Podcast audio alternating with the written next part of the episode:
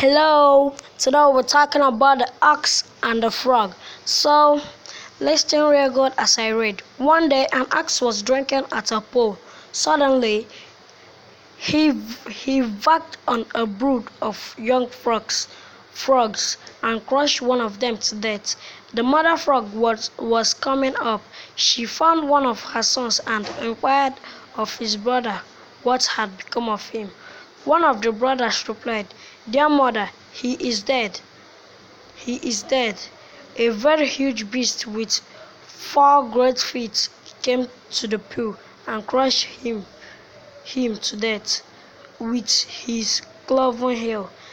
The frog, puffing herself, inquired, Was the beast such a, such big in size? St- stop, mother, to puff yourself out, said her son, and do not be angry. I assure you sooner, sooner bust than successfully imitate the hugeness of that monster.